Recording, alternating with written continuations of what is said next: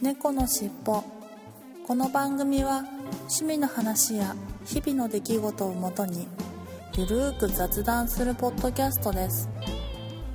お送りするのは猫好きとガンダルフです。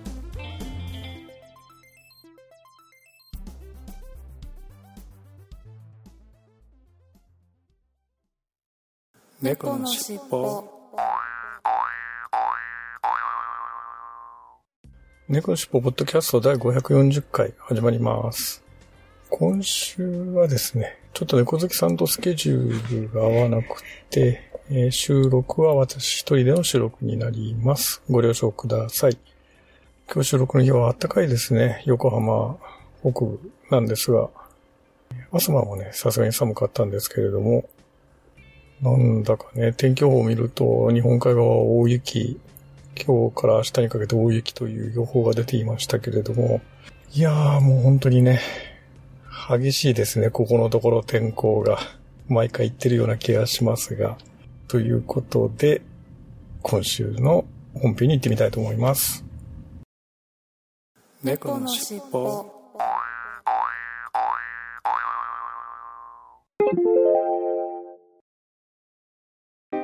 おはようございます。いつも楽しく聞いていただいているポッドキャストの隙間にお邪魔いたします。京都からポッドキャストを配信しております1103と言います。あ、1103と書きまして、人さんと申します。よろしくお願いします。昭和、平成、令和と、どの時代に生まれてきた方々でも聞いていただけるような話をしているつもりですので、また、ふと思い立った時に聞いていただけると幸いやったりします。ほなまた、ログ1103でお会いしましょう。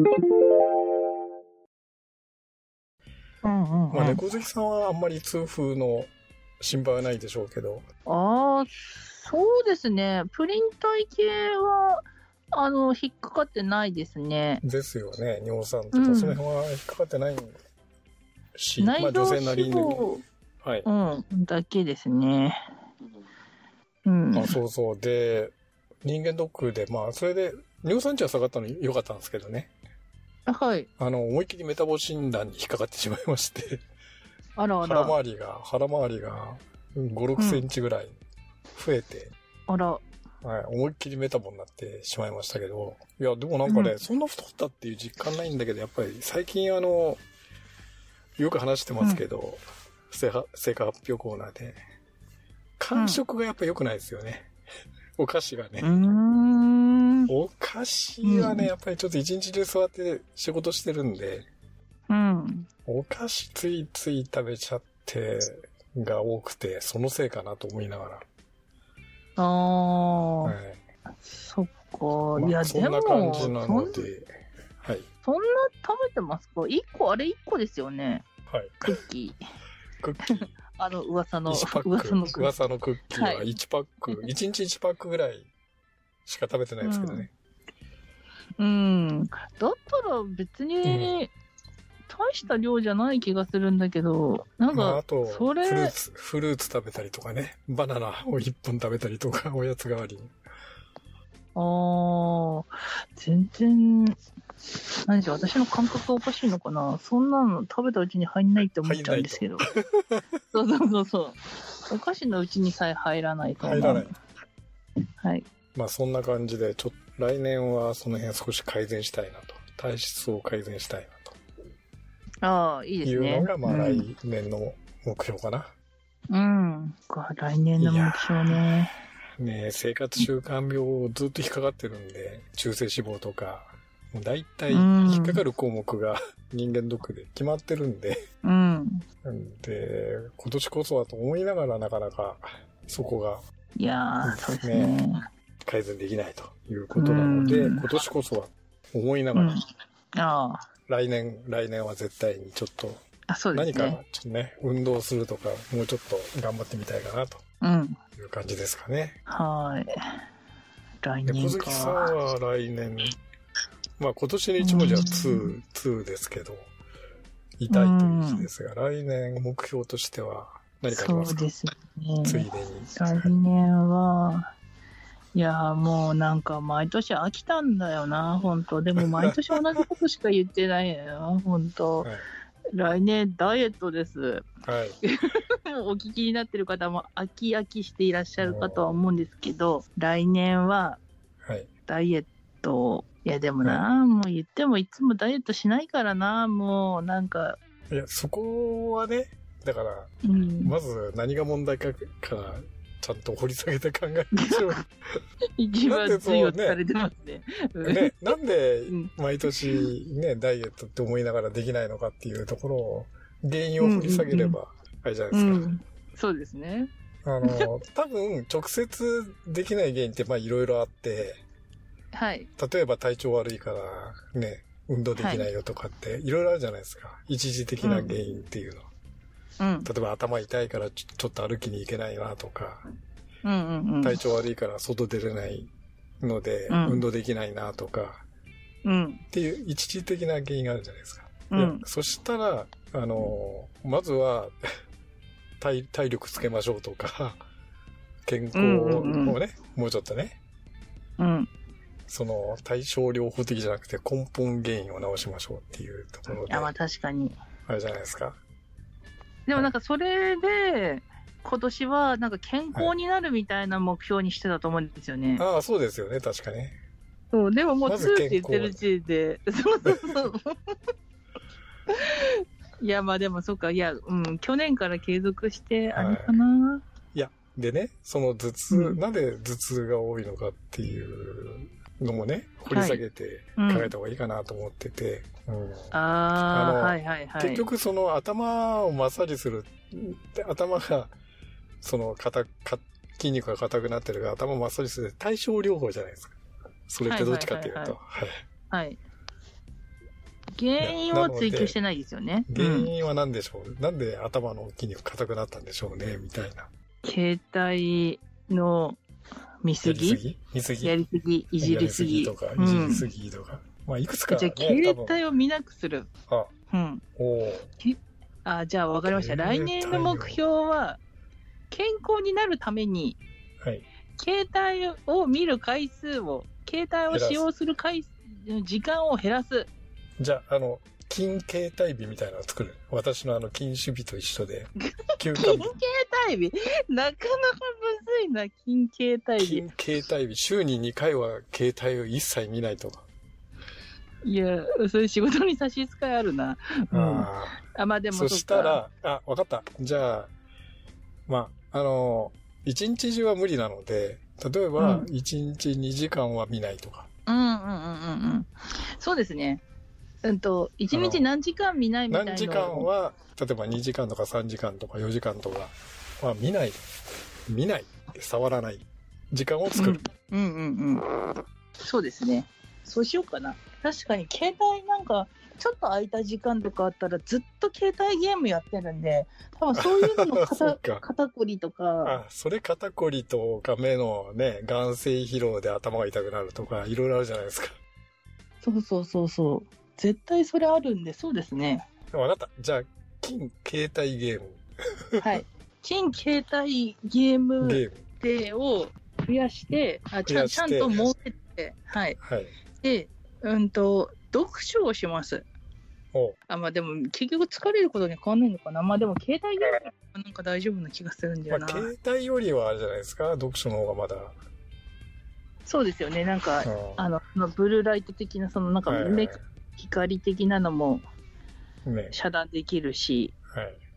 うんまあ、あるまでも炊いて、リラックスして本を読むというのは、なんかいいじゃないですか。ああ、いいですね、いいですね。ちょっと、ま、いつも同じ目標だったので、うんたまにはちょっと目ね標を書いて来年はやってみたいと思います。で、そうすると結果的に痩せられるかもしれないですよ。そうそうそうそう、体調良くなった、運動体調が良くなって。そう、運動する、痩せする、痩せる。結果痩せたいにつながる、結果痩せれたみたいな。痩せれたみたいな、ああ、それでいこね、いきなりね、毎年ダイエットしますって宣言しちゃうからプレッシャーがあって、う。いや、そうそうそう。心折れちちゃうわけでしょ？ちょっとサボっちゃったら。いや、そうです、そうです。はいちょっと失敗したらすぐ放り投げたくなる癖が出ちゃっ。でしてうん。はい。でそこをね、だから、気がついたら痩せてましたが一番いいじゃないですか。確かに、確かにそうそう、そうですね健。康になって、はい。ちょっと運動もしだして、はい。で、久々に体重計乗ったら10キロ痩せてましたとかさ、あっていうのがいいんじゃあ、ないですか。いいなぁそれい気がついですね。いたら、みたい確かに、気がついたら10キロ痩せてたら言ってみたいな。な。ね まあ、ないだろうけど。いやいやいや、言いましょうよ、だから。来年の今頃。じゃあ、経過発表はしないっていう。あえのてしないっていう選択肢もありますよ。そうですね。3ヶ月に一遍とかしかしないみたいな。1年に、あ、そうそうそうそう半年に一遍と半かしかし年に1ないとか。回ぐらい。うん。あの、今まではね、その、測るだけダイエットじゃないけど、うん。ね、発表することによってプレッシャーで痩せますっていう方向性で頑張ってたんだけど、それ結果出ないじゃないですか。それ出ない。もうなんか、キープですねとか、500太った、はい500痩せたぐらい。ね、うん痩せたって言って、そのうちだんだんそれが、そう。あの、日常になっていくっていうか、いや、そうそうそうそう。慣れ、慣れてしまって、あんまりプレッシャーにならないですよね。そうですよ。プレッシャーに、もう体重でラジオで発表するなんて全くプレッシャーにならなくなってしまいまし。て、なってるんで、あの、わ、はいかりました。じゃあ、来年は、はい。半四半期は短いから半年に1回にしますか。はい。ね、6月末とか7月頭ぐらいに1はい。回成果発表するということで、はい当分成果発表コーナーはちょっとお休みにして、はい。そうですね。はい。正月だけ気がついたああの、スタートの時にね、とはいはい、発表しといて。発表しといて、あとは半年後みたいな。と、一はいあの、1年経ったぐらいにのうん。感じで。そうですね。で、パターンを変えてみると。そうですね。もうさすがに私たちもね、何年もやってるから、そろそろね、ちょっとずつ変えるっていうのもいいかもしれないですね。そうです、そうです。はい。効果が出ないから、なんか方法を変えてみると。うん。じゃあ、なんだっけ、私の目標は結局、うんとえ、携帯を見ないで、時間本を見を作て、る。はいうん。結果的にまあ痩せてれば良い良いよね。ていう目標。はい。はい。なのでけあれですよね。あの、うん携帯ゲームをやらない時間をだんだん増やしていくと。だんだん増やすと。うん。週に何回かではなく、はいだんだん増やしていくと。はい。で、私の方は、はい。毎年言ってますけど、多分生活習慣病なんとかしたいっつって言ってるんですけど、習慣なので、はい。あの、毎年変わらないですよ。で、そこのパターンを、じゃあなんでその生活習慣が変わらないかっていうと、はい。まだ原因がよくわかりません。なんだろうな。うん。なんでお酒を飲むのか。なんでお酒を飲むのか。、はいいや、。お酒美味しいですからね。そっか、ストレスで飲むとかじゃないですもんね。ガンナンさんの場合美味しいから飲みたいんですもんね。好きだからね、美味しくて好きだから飲むんで、うん。なんかストレスで、酒、焼け酒でっていうんだったら、そのストレスをなくそう考えればいいんですけど。うんうんうん。元が美味しいから飲みたいからな。じゃあ、ね、まずい酒飲んで嫌いになればいいかっちゅうと、それはそれでおかしいそういう話でもないじゃないんですよね。うんうんうん。で、じゃあ、休館日も今作ってるしなみたいな。うーん。じゃあ、お酒より好きなものを見つける。お、なるほど。でも、でもこれだけ長い人生生きてきて、今一番好きなものがお酒にたどり着いてるわけじゃないですか。いや、でもなんかそれはそれで情けないよ。いやいやいやいやいや。いや、それはそれでなんとなく情けない、長い人生生きてきて、一番美味しいものはお酒でしたっていうのは。あ、なんかそれはそれで情けないなと思いながら。じゃあ代わりにね、だからお酒、ええお酒の代わりに美味しいものってね、なんかじゃあ料理うん、料理。でっていうと、それまた太っちゃうじゃないですか。あ、そっか。例えば。うーん。わかりました。ちょっと宿題。そうですね。ちょっと難しいですね。うんなんで飲んでしまうのか、味が好きだから。味飲むと幸福が得られる。だから幸福が食べ物でではなくて、別に何かを行動して幸福が得られるっていうものを何か探す、見つけると。いや、難しいな。でも難しいでしょ？短期間で？ね、うん、難しいですね。1年間でなんかそれをね、達成するって、で、気がついたら生活習慣病なくなってましたなんて、なかなか なさそうだよね。いや、ないですね。うんなんかもう、無理やりなんか、フルマラソンとか予定入れ、ハワイのフルマラソンとか予定ぶち込んで、で、もう絶対にやんないと完完走するのっていう目標で、うん、完走するには絶対にもう、そう、ね動かないといけないからっていうストイックな生。活をしないとうんできないぐらいの目標を立てない限りは変わらないよね。確かにね。いや、無理ですよね。いやなかなか。それは無理だな今仕事しながらね、じゃあフルマラソン目指せるかって、ええうんみたいな。あ、でもなんかまあ、それハワイって言ったのはちょっと言い過ぎだけど、なんか、どっか小さい村とか村おこしみたいなやつでやってはいる小さいやつとかだったら、ハーフマラソンとかもあるじゃないですか。はいそう、私、健康になったらそういうハーフマラソンみたいのちょっと参加してみたいなって思ってたんですよね。いや、でもね、なんか膝痛くなりそうじゃないですか？もういきなり始めたら。もうぐずってるぐずってる。も 確かに。うあの、また痛風側で痛くなってるかもしれないし。ねうん。確かに、いや、無理だそれな。だけで、それだけでなんかもう、へこたれそうなんですけあはど。うん。確かにな。いや、なんかね痛風、の方って。結構、うん運動まめに、習慣化して、ちゃんとなんか、その、朝のウォーキングとかじゃなく、なんか、1時間とかがっつりちゃんと運動するみたいな。なんかそういうのを週に何回か増やしていくと、痛風がなくなったっていう方多いっていうのを聞いたんですけど、基本はそうですね。運動して、まあ体質を変えるっていうか、うん。うん。それは効果は確かにあると思うんですけど、うん。いやー週に2回ぐらいがっつり。り何か運動をするとか、うん、そっか。それはね。いや、すごい、人事だからすごい意見がいっぱい出てくる。うん。いや、ぜひそれは猫好きさんにもじ実践していただきたいな。ドキって。そうですね。いや、そうなんかですよ。一言だとね、結構気楽に意見が言えるんですけどね。そうそう、あれどうですか、これどうですか？いそうそうそうざ自分となるとドキーですよね。じゃあ同じことできるのって言われたら、うーんとかって思っちゃいますいや、う。ーん。いや、ちょっと、うんそれは難しいですね、ってなりますよね。うんいや、確かにね、でも、生活習慣病っていうぐらいなので、今の生活習慣をか、劇的に変えない限りは多分治らないでしょうね。うん。そうですよね。結局同じサイクルでやっちゃうから。うん、そうそうそう。同じ生活を続けてる限りは、今の、例えば食生活とか、運動はいうんの量から考えると、うん。今ほとんど通勤でしか歩いてないので、うん。すごいやっぱ筋力と逆に落ちてるのも目に見えてるんですよね。ああ、やっぱわかるぐらい。あ、わかるぐらいもうなんか、だってうん腕テストなんかほとんど1回か2回しかできないですもん。ああ、わかる。腹私も筋と。かももうね、腹筋とかもね、うん。はい。あの、多分5回できないぐらいだと思いますよ。いいですね。へなこ、へなチョコっぷりがいいですね。なんかね、ポンコツ、ポンコツ状態ですけど、今ね。振り切っててポいい。ンコツぶりがもう振り切ってて、まあ明らかに筋力落ちてるなっていうのが。うんうん。で、じゃあ、あの、ね、腹筋ローラーどこ行ったんだって今、ほこりかぶってるわけで。そうだ、今言おうと思いました。ふあの、あの噂の吹きローラーはいつ超えっていう。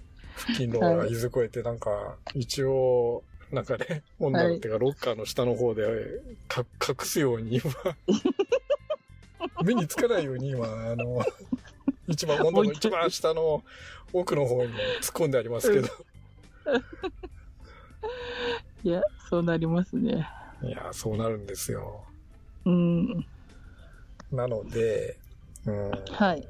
その辺からなんかちょっとパターンを変えるしかないんかなっていうのをちょっと課題にして、生活のパターンを変えると。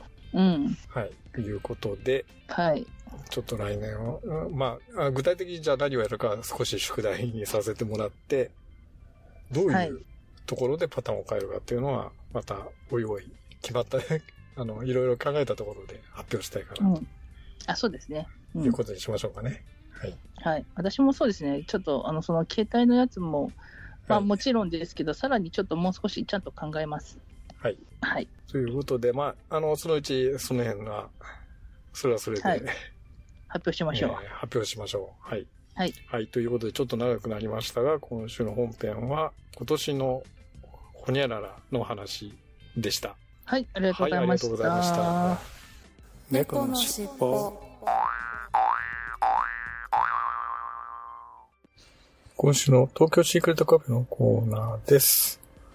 今週の東京シークレットカフェ、まあ、季節の曲ということで、お沢さんの方からご提供いただいたんですが、Make My Wish Come True と。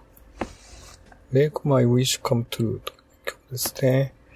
いつものようにみつずさんからの楽曲紹介をいただいているんですが、クリスマスソングをテーマに、マライア・キャリーの恋人たちのクリスマスのように、どこかビートルズっぽくて楽しく歌える楽曲を目指して作曲しましたと。お探せさんの定番でありながら、創意工夫に溢れたアレンジと、シトリンさんの弾けるようなボーカルで、肩肘張らずに楽しめるポップな楽曲に仕上がりました。MV はクリスマスパーティーの様子をコミカルに描いた楽しい作品になっています。というふうに曲紹介の方をいただいています。それではお聴きいただきましょう。東京シークレットカフェで Make My Wish Come True。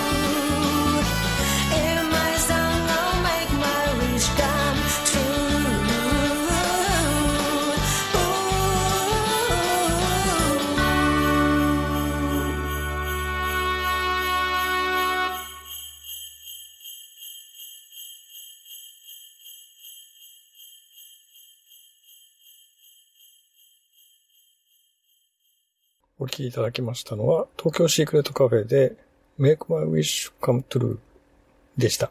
とってもクリスマスっぽい感じの曲でしたよね。はい。いやいや、あもうポップで明るくて、楽曲紹介にある通りの本当に楽しい曲だったなというふうに思いました。はい、ということで、東京シークレットカフェのコーナーでした。ありがとうございました。猫のしっぽいっぱいコーナーです。今週のいっぱいコーナーは、12月11日、マルエムさんから、フィンラガンと同じ製造者のアイ、アイリーブも後残り少しという風に、えー、ツイッターの方に写真とともにいただきましたが、ツイッター改め X ですね。アイリーグ、あ、本当だ。もう、あとワンショットあるかないか っていう感じ、残りわずかですね。はい。いやー、すっかり飲み切ってしまわれましたね。はい、ありがとうございます。はい、そして12月12日、えー私の方から何年かぶりに館内馬車道のディスカスに相変わらず美味しかったということで、えーコロナになるた頃からから全然行けてなくて、ほぼ3年ぶりぐらいに、えやっと行くことができました。ということで、ね、大魚を見ながらお酒が飲める館内のバーディスカスですけれど、いや、もうコロナ前はね、月に1回通ってたんですけれども、給料が出たらね、まあ自分へのご褒美ということで通っていたんですが、いや、コロナ前後は、まあちょっといろいろ忙しい時期とあとコロナが重なったっていうことでなかなか行けてなかったんですけれど、やっと火曜日に行くことができました。はい。で、最初は、これはドアの写真ですね。そして一杯目は、えーグレン・モレッジということで、シングルモルトですね。はい。えーグレン・モレッジは、ハイランドのお酒ですかね。非常に飲みやすかったですね。はい。そして、おつまみは、小豆島のオリーブの新漬けということで、もうこれね、この時期になると、あの、オリーブの新漬けが、もう定番というかですね、あの、いつもこれを頼んで、秋から冬にかけてちょうど新漬けが出る時期に頼んでましたけれども、美味しかったですね。もう本当にいつものようにパターンで頼んでしまうんですが、そしてて2杯目はアイラ、えー、アイラのラフロイグということで、これはですね、もう、もうどうしてもやっぱり アイラが伸びたくなって、ラフロイグの10年、ショットで頼みました。はい。そして、おつまみは2つ目ということで、柿のギネスフリッターという、これ、ギネスフリッターがですね、多分あれですね、ギネスが衣を混ぜてあるんですかね。なんとなく、いや、全然味は わからなかったんですが、ギネスフリッターということで、まあ、本当にこれはタルタルをつけて食べて美味しかったですね、もう。うん。はい。フィッシュチップスの代わりじゃないですが、まあ、アイラなのでね、魚介類のおつまみをという感じで頼んでみました。はい。とっても美味しかったですね。はい。そして3杯目はやっぱりアイラのアードベックと。もう、これはね、えー久しぶりにアードベックも飲みましたね。もう、この辺で結構ヘロヘロになりましたけど、全部ショットで飲んでいたので。で、ちょっと飲みすぎたかなというんで、長野さんのビーツのポタージュ、カシス風味ということで、これあったかいポタージュを出してもらいましたね。うん、真っ赤なというかね、本当に、あの、ビーツの、さ、あの、鮮やかな赤い色のビーツのポタージュでしたけど、本当美味しかったですね。はい、そして最後は、もう恒例のシャルトルユーズゲール、いわゆるグリーンシャルトルユーズを、えーオーダーして締めましたということですね。まあね、もうやっぱり結構ね、ヘロヘロになりましたね。やっぱりね、久しぶりにショットで4杯も飲んでしまいましたので。まあでも、あの、ちっとも変わらなかったというか、3年空けても同じように迎えていただいて、とってもいい、あの、夜だったなというふうに思います。はい。ということで、今週の一杯コーナーでした。ありがとうございました。猫のしっぽ。はい、ここで曲をお送りします。えー、いつものようにローテーションで今週はですね、松ぼっくりさんの風の中、君と僕と海と夏とちょっとね、さすがに季節外れかなと思いながら、最近全然かけていなかったので、ぜひ聴いていただきたいなというふうに思います。はい、それではお聴いていただきましょう。松ぼっくりさんで風の中、君と僕と海と夏。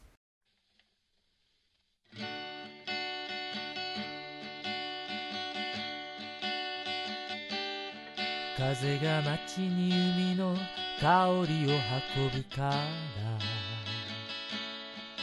風が僕の心を海へと誘うから。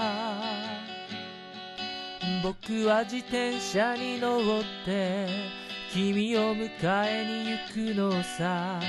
風の中二人夏迎えよう海で。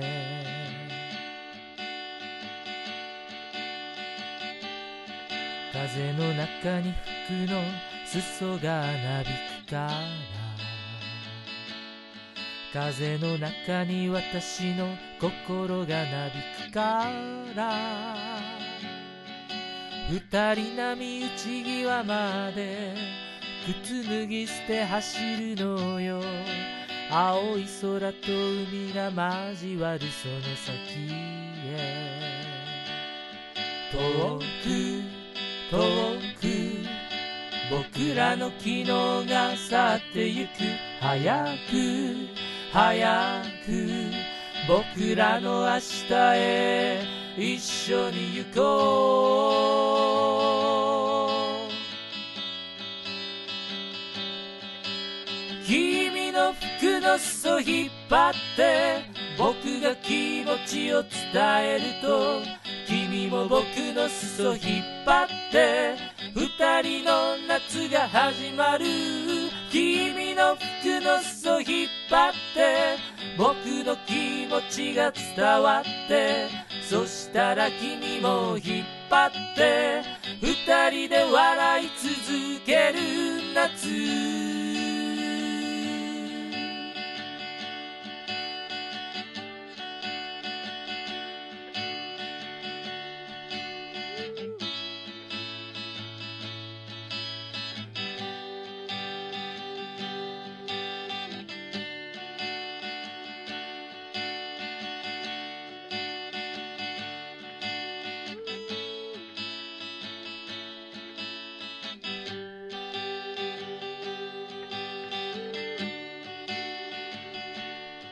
遠く遠く僕らの昨日が去ってゆく早く早く僕らの明日へ一緒に行こう One, two, three, four, say! 君の服の裾引っ張って僕が気持ちを伝えると君も僕の裾引っ張って二人の夏が始まる。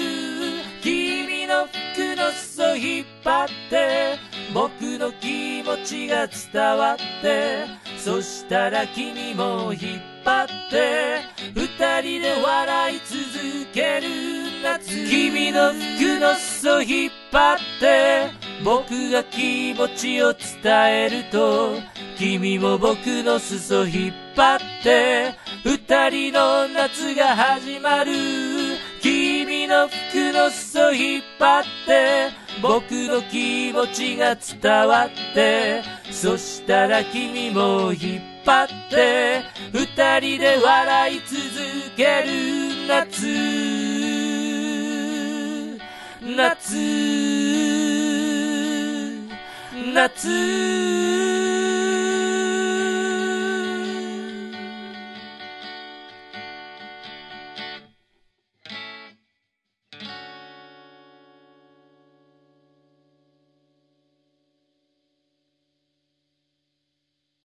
お聴きいただきましたのは、松ぼっくりさんで、風の中は君と僕と海と夏という曲でした。はい、えー松ぼっくりさんの曲はですね、今2曲、この曲含めて2曲ご提供いただいているんですが、1曲目の君の服の裾引っ張ってというのと、この風の中、君と僕と海と夏という2曲をご提供いただいているんですが、はい。この風の中、君と僕と海と夏というのは、まあ1曲目もそうですけれども、とってもね、明るい、爽やかな感じの 青春参加というか、青春の時の感じがしましたけれどもね。で、一曲目の曲となんかジョイントしてるような感じで後半、君の服の裾引っ張ってのフレーズが入ったりという形でとても面白いなというふうに思いました。ついつい一曲目ももう一回聞き直してしまいました。はい、ということで、今週の一曲コーナーでした。ありがとうございました。猫のしっぽ。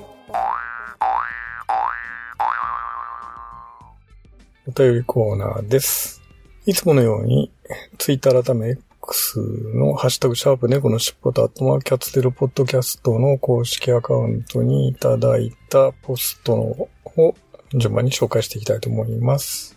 12月10日、ゆうさんから、誕生日にカメラ追加、キャノン EOS キス X50 レッドキャノン EOS S5D2 や 60D があるのに、スペックダウンなカメラ購入したのか、ニコンの赤いカメラに昔憧れたけど、レンズ揃えるのも大変だからこの子に決めた、という風にいただきました。はい、ありがとうございます。そうか、三代目、自分のお誕生日に、えー自分へのバースデープレゼントっていうことですかね。はい。えー真っ赤なボディのカメラですよね、これね。なんか、すごいですね。もう本当完全に真っ赤ですね。ボディが。いやいやいやいやいや。もうすごいですね。はい。ありがとうございます。なんか羨ましいな。三代目ですか。はい。えーっと、そして続けてゆうさんから東京の神宮外苑に、えー、もみじらしきものを見に行ってみましたとということで、えー、ツイッター改め X に写真いただきましたが、綺麗ですね。綺麗に真っ黄色に、えー、なってますけど、もみじというよりはこれはイチョウですね。はい。えー、紅葉というか、黄色、真っ黄色の、えー、イチョウ並木ですけれど、ああ、綺麗ですね。はい。えー、神宮外苑ということですね。EOS 5D2 で撮られたというふうにデータ書いてありますね。はい、ありがとうございます。はい、そして、12月13日、ケンチさんから539回拝聴リンゴは医者いらずと言われるほど健康に良いという、子供の頃すりおろしたものを絞って飲ませてもらった古い記憶というふうにいただきました。はい、ありがとうございます。いや、そうですよね。リンゴはね、昔からことわざね、医者いらずっていう、まさにその通りのことわざで、とっても健康にはいいということなんでしょうが、私も結構ね、リンゴ好きですね。まあ、あの、バナナ、みかんとともに、週に1回ぐらいはリンゴ1個食べようかな、ということで、えーデザートにたまにリンゴを食べたりもしてますけどね。はい。はい、ありがとうございます。そして同じ日加藤さんから、もみじ狩りはあまり周りにもみじスポットがないので、まあ、紅葉のスポットがないので、馴染みがない気がしますと。しかし今年は色づいてから落ちるまでが早かったような気がするのは自分だけなんでしょうかはてなというふうにいただきました。はい、ありがとうございます。いや、もう本当その通りですね。えーうちの周りも、イチョウ並木ある、街路樹がイチョウなんですが、もうあっという間に黄色くなってあっという間にもう散ってしまいましたね。あなんか去年とか一昨年でもうちょっとね、なんか、葉っぱがついてたような気がするんですけれど、あっという間になんかもう散って、散り始めてますね、今ね。もうほとんど散っちゃいましたね。はい、ありがとうございます。そして、同じく加藤さんから、リンゴはやっぱり冬ですよね、と。富士とかパリッとした食感のリンゴが好きです。今年は、今年の自分の漢字は、うん、次回までに考えておきます。というふうにいただきました。はい、ありがとうございます。リンゴはね、やっぱり冬ですよね。冬の食べ物。ですよね。今ちょうど旬というか、一番美味しい時期ですけどね。まあこれからどんどん美味しくなってきますが、なるほど。パリッとした食感のリンゴ。うん。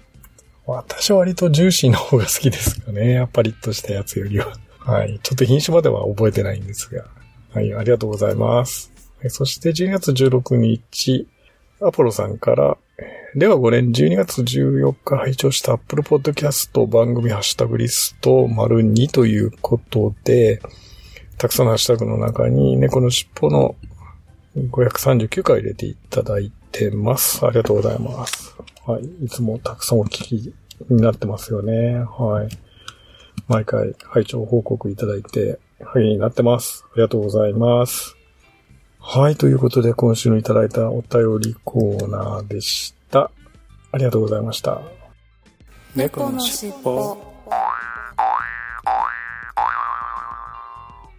エンディングです。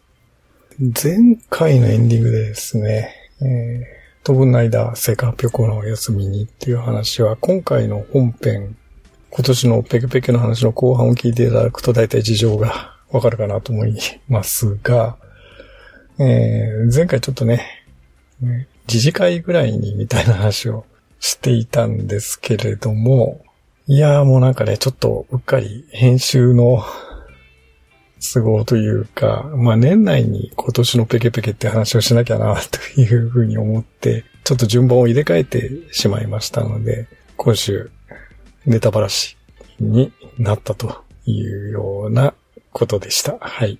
ということで、じゃあいつものいきますよ。次回も聞いてくださいね。最後までお聞きいただきありがとうございました。また次回のポッドキャストでお会いしましょう。それではいつものように、風の猫さんにご提供いただきました、猫の尻尾のエンディングテーマ、三毛猫風の歌を聴きながらお別れしたいと思います。はい、それでは失礼します。